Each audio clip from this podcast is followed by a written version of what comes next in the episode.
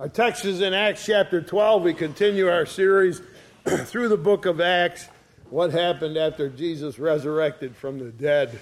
We're in Acts chapter 12 today as we come closer to the end of our series on Acts. Chapter 12. When I was a young boy, I was never tired. I ran everywhere I went. And at nighttime, the last thing I wanted to do was go to bed. However, my mother insisted I go to bed much earlier than the adults. So I always figured they were trying to hide something from me when they sent me up to bed. In my bedroom was a register, which was the only source of heat there. Just a hole in the floor with an open register. And um, I would go up the bedroom and crouch down on the floor and uh, over the register and peek in the living room, listen to see what was going on down there. They were trying to hide from me. And occasionally, mom would say, No peeking up there, get to bed. She was one of those people that knew everything. She seemed to know everything. So uh, I'd crawl up in my bed and hang over the edge so I could look down and see what was going on downstairs. I just couldn't go to sleep. So I stayed up and peeked through the register. Later on, when I could read, I used to read books in bed.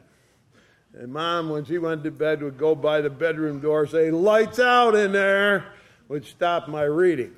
But I had a plan. I had a light that was a green ceramic lion, ugliest thing you ever saw but it had a bulb inside of it, and I could uh, shine the light under the covers. And so I hide it and read book under the covers till all hours of the night. That worked real well till I melted a sweater under the cover one night. Had to learn to be more careful with the hot light bulbs under the covers. So sleep just wasn't one of those things I really needed or wanted. I was able to read and spy on the adults through the register and make sure I wasn't wasting time sleeping. Well, I suppose that became a lifetime habit. And just recently, a doctor said to me, uh, uh, How do you sleep through the night? I said, I sleep fine. He said, You get eight hours? I said, Eight hours? He said, Well, in my whole life, I never slept any more than four hours. Two hours, a normal sleep cycle. He said, okay, if that's what you like. And this younger practitioner came in and she said to me, We need to get you to get more sleep. You can't function on that.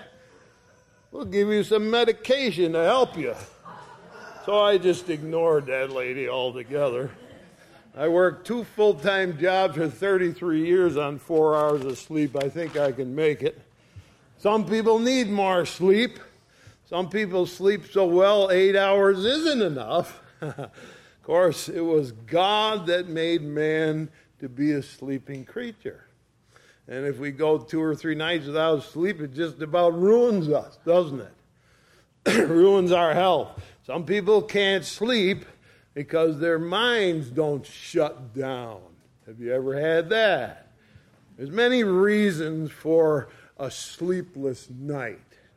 In our text today, we find sleep, good sleep, dead to the world sleep, and it's quite a story. We've now come to a place in the book of Acts where time has gone by. The church in Jerusalem has spread all over from city to city as the persecuted people leave Jerusalem. And Jerusalem had started its persecution with a violent stoning of Stephen. And then Saul became the leader of that persecution. But Saul converted to be a Christian, so the persecution slowed down for a while. But once again, it's about to be rekindled. And this time, the new persecutors are not the Jewish leaders of the temple. This time, the persecutors come from the government. Huh, isn't that something? Acts chapter 12 verse 1. Now, about that time, Herod the king stretched forth his hands to vex certain of the church. We've heard the name Herod before. It was a man named Herod the Great who tried to kill baby Jesus when he killed all the boy babies two years and under around Jerusalem. There's another Herod called Herod the Tetrarch who cut off John the Baptist's head. But this is another Herod called Herod Agrippa.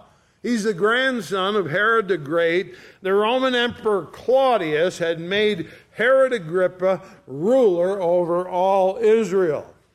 He was a much hated man. He claimed to be a devout follower of the Jewish religion, and he lived in Jerusalem. But strictly as a political move to win the favor of the Jews, he decided to go after this new church.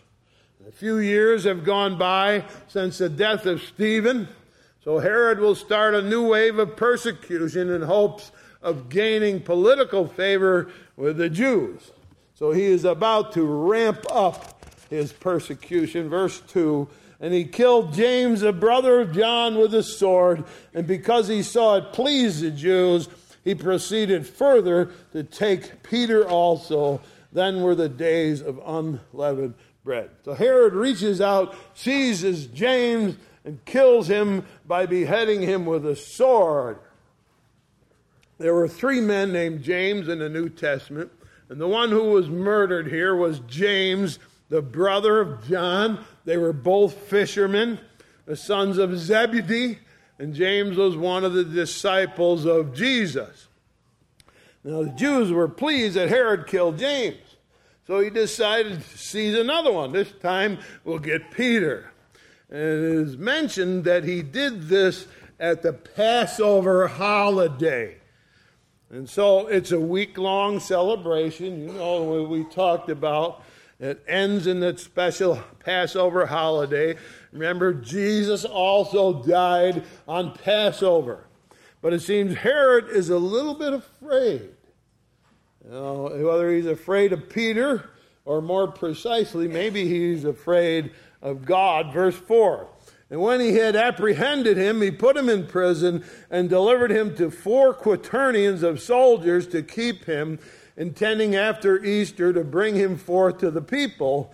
Peter therefore was kept in prison, but prayer was made without ceasing of the church unto God for him. And so, if you recall back in Acts 5, the disciples of Jesus had all been arrested and put in prison. And you recall the next day, they said, Bring those disciples up here so we can question them. But when they got there, they found the prison cell was empty. And somebody reported back, hey, those men you put in prison yesterday are down preaching in the temple. And the disciples said, well, an angel freed us from prison.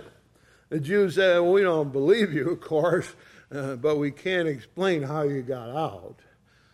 So Herod, who now takes Peter, is a little bit afraid of that so he appoints four quaternions. And a quaternion of four soldiers, so he has 16 soldiers to personally guard Peter. Only four soldiers were used to crucify Jesus and the two thieves. Now 16 are sent to guard Peter in prison. And this time the prison is the Roman fortress called Antonia fortress just behind the temple. It's not a place you could rush and try to take it. It's an armed, walled fortress with walls higher than the temple. Not a place you could gain entrance to. And it has Roman soldiers guarding it at all times. And now inside of that is Peter, personally guarded by 16 men. When Peter is seized, He's gone. No visitors allowed. No information as to his situation. No one knows what's happening to him. It's Passover week. And the only information that's let out is that he will be sentenced after the final day of Passover. So the church springs into action. Again, the second part of verse 5 but prayer was made without ceasing of the church unto God for him. So the church begins a prayer meeting. all over Jerusalem. The church is praying. They don't have a church building, so they are praying and holding prayer meetings in their homes. And not just half hour prayer meetings. No, they start praying and they don't stop. James is already dead, and now Peter is gone. So pray, pray, pray. Plead with God. Where is Peter? We don't know. How's Peter faring? We don't know. He is to be sentenced after Passover. So pray on day one and pray on day two and day three. And finally is Passover and still no Peter. And tomorrow is a day set for sentencing. So pray, pray, brothers and sisters. Pray is the message. Verse 6. When Herod would have brought him forth the same night, Peter was sleeping between two soldiers, bound with two chains, and the keepers before the doors kept the prison. So Peter is chained to two soldiers, not just one, to two, actually chained to the soldiers, arm to arm, and the other 14 are watching over the locked doors and the hallways and the barred doors. And then comes nighttime. Verse 7. Behold, the angel of the Lord came upon him, and a light shined in the prison. And he smote Peter on the side, raised him up, saying, Arise up quickly. And his chains fell from off his hands. And the angel said unto him, Gird thyself, bind on thy sandals. So he did. And he said unto him, Cast thy garment about thee and follow me. And he went out and followed him, and wist not that it was true which was done by the angel, but thought he saw a vision. I just love it. I just love it. You can't beat it. It's one of the great stories. Peter is scheduled to have his head cut off with a sword the next morning. Knowing James already died the same way and chained between two soldiers, he is sound asleep. And suddenly, a light fills the prison cell. Did anyone ever wake you up by turning the lights on? sure, they do. Not Peter. bright light is shining in the prison, and he's sound asleep, snoring away, laying on the floor, chained to the prisoner as a prisoner. So the angel has got a he slaps him on the side to wake him up. And he doesn't jump up and say, What do you want me to do? He can barely open his eyes. He's sleeping so well. He's groggy, he's barely awake, and he just sits there. And the angel says, Come on, put your shoes on, tighten up your belt, Peter. He groans a little, he's half asleep. The angel said, Put your coat on, we got to go, let's go. So Peter's chains fall off. He gets up, follows the angel. He's still so groggy that he thinks the whole thing is just a dream. Sleep. this Peter's a champion sleeper. A light in the prison can't stir him at all. A slap on the side barely gets his attention. He has to be told, put your shoes on. Come on, grab your coat, let's go. Now, my friends, it's his last night. Tomorrow, they plan to cut off his head with a sword, not an axe. In Rome, they use axes, so it was a neat swift job. But they're going to use a sword and kind of hack his head off. And Peter is sleeping like a baby.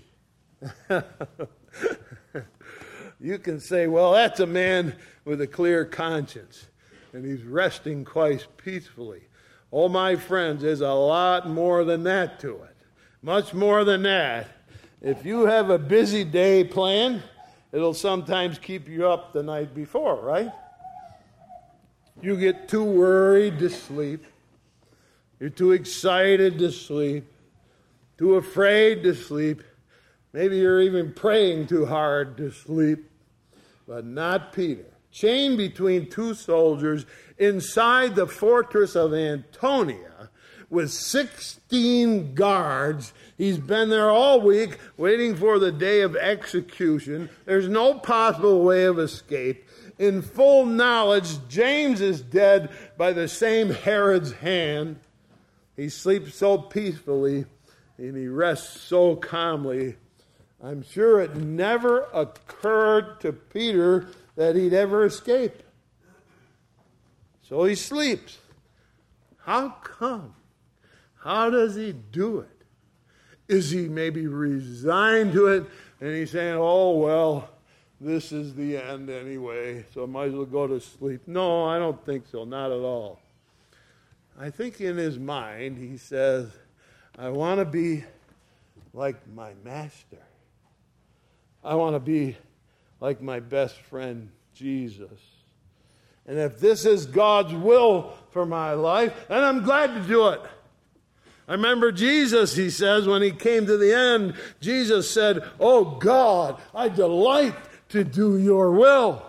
It's my pleasure, said Jesus, to do God's will. And Jesus went to the cross and he suffered and died. And the Bible says he looked forward to the pleasures of doing the will of God. So Peter afraid? No way. Confused? Not one bit. Is he apprehensive? Not for one moment. Peter says, I'm about to do God's will. And Jesus said, Peter, when you get old, they're going to take you where you don't want to go. So tomorrow we're going. Tomorrow we're going to write the last chapter. He died because he was willing, serving God. He delighted in doing God's will, whatever it was, and so he might have well lay down and he sleeps. And he sleeps. Peaceful sleep, deep sleep of a man who is glad to do the will of God. Verse 10. When they were past the first and second ward, they came to the iron gate that leadeth unto the city, which opened to them of its own accord. They went out and passed on through one street, and forthwith the angel departed from him. When Peter was come to himself, he finally woke up. He said, Now I know of a surety the Lord has sent his angel, hath delivered me out of the hand of Herod and from all the expectation of the people of the Jews. And when he considered the thing, he came to the house of Mary, the mother of John, whose surname was Mark, and there were many gathered together praying. And Peter knocked at the door of the gate. A damsel came to hearken named Rhoda. And when she knew Peter's voice, she opened not the gate for gladness, but ran in, told how Peter stood before the gate. They said unto her, Thou art mad. But she constantly affirmed it was even so. And they said, It's his angel. But Peter continued knocking. When they'd opened the door, they saw him and they were astonished. Rhoda, a servant girl, hears his voice and says, I hear that's Peter out there, but she forgot to open the door. and Peter is out there. His case was so help, hopeless, so hopeless, that the people praying couldn't believe Rhoda's report. And they said to her first, You're crazy. It can't be him. He's in Antonia, guarded by 16 soldiers.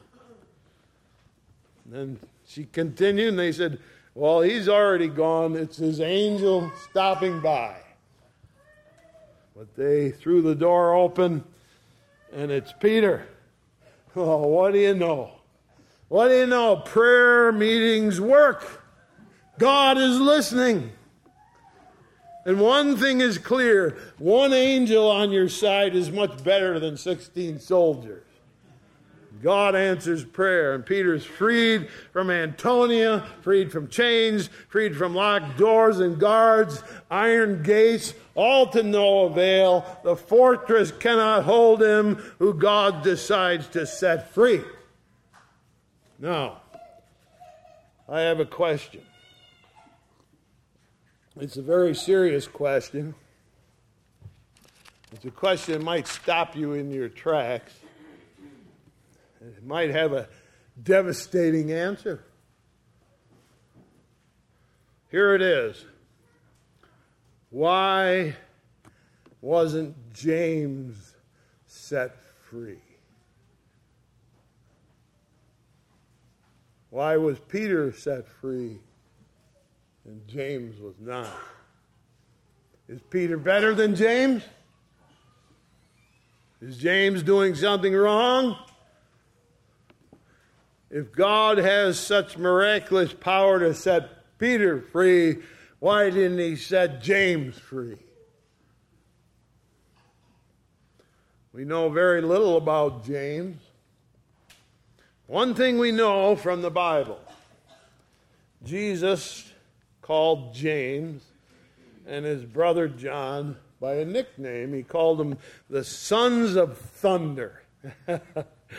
Why? Because they're loud and they're boisterous. They come bursting in. They're always happy. They are not moody or depressed. They made their presence known, and something about that pair you couldn't help but like them. I've seen followers of God who were enthusiastic and joyful and pleasant, sons of thunder, if you will, people you couldn't help but like. My father was a person like that. Those kind of people have a very positive influence on everybody around them. Why did Herod choose James as the first one to die? Because he's so well loved, so full of Jesus, so enthusiastic that he had a way of drawing people to Jesus. And Herod says, let's get rid of him first. But more than that, Jesus had said to James, You will be baptized with the same baptism that I'll be baptized. Jesus doing God's will, went to a cross and died at 33 years of age. James, willing to do God's will, will go with the same mind of Christ.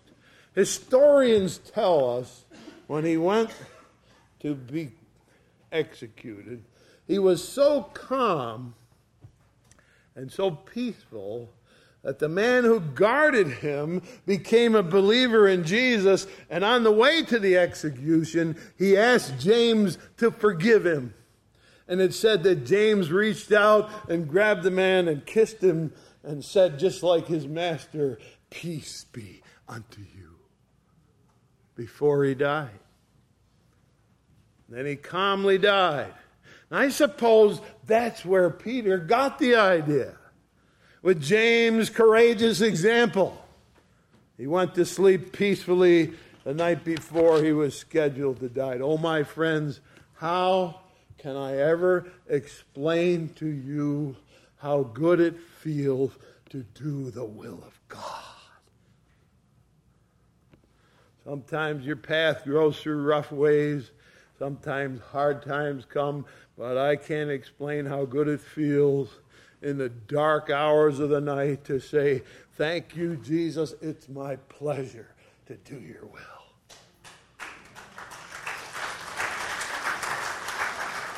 Unafraid of what may come, we will never surrender. I told my cancer doctor, if your treatment is going to keep me from my pulpit, I don't want it. And he said, No, you can still do it. And I said, Well, let's hurry up and get it done. Let's go. Can you say with Jesus and with James and with Peter and with me, I delight to do the will of God? I hope so. I hope so. I hope you sleep soundly in the knowledge that you can do God's will and be pleasing to Him. Ah, my friends, to this story, there's a postscript, verse 18. Now, as soon as it was day, there was no small stir among the soldiers what was become of Peter. When Herod sought for him and found him not, he examined the keepers, commanded they should be put to death, and he went down from Judea to Caesarea and there abode. What he feared had happened. Peter was set free. And so he executed all 16 soldiers. And apparently, he discovered that killing Jesus' followers maybe wasn't as popular as he thought it was. so he moved away from Jerusalem and went to Caesarea. Now, later on, it says he gave a speech to a group of people who really hated him, a political speech in verse 21. Upon a set day, Herod, arrayed in royal apparel, sat upon his throne, made an oration unto them. And the people gave a shout, saying, It is the voice of a God and not of a man. And immediately the angel of the Lord smote him, because he gave not God the glory, and he was eaten of worms and gave up the ghost. Herod got something we call intestinal worms, and they ate through the lining of his stomach. And as he sat there with his speech, he suddenly doubled over in absolute agony. He went home and he died in agony, and they said his insides fell out because the worms ate through the lining of the stomach. I guess God took care of old Herod, didn't he? One angel set Peter free but just a bunch of worms took care of Herod. In verse 24, the word of God grew and multiplied. Oh, my friends, rest assured God takes care of his own. And sleep well in the knowledge if you take care of God's business, he'll take care of yours. May God bless you as you willingly step out and serve him. Shall we pray, dear Heavenly Father? We thank you for the story of Peter and the sleepful rest of those who do the will of God. I ask your blessing on us as we rise up now to do the will of God, that we might serve the people around us and do our best for you, that we might find the joys and the peaceful pleasures of doing His will. Help us, Lord, we pray, that we might be willing servants and take what comes to us and show that we believe in Jesus, come what may. we ask your blessing on us today because we've heard these things. We pray in Jesus' name, amen. In closing, I'd like you to turn your hymn books to hymn number 304, if you will. Hymn number 304 which is like a river glorious. Standing as we sing, if you will, 304, like a river glorious. Yeah.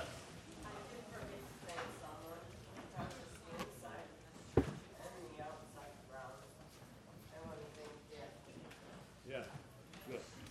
We agree. Yeah, thank you. Page 304 in your hymn books.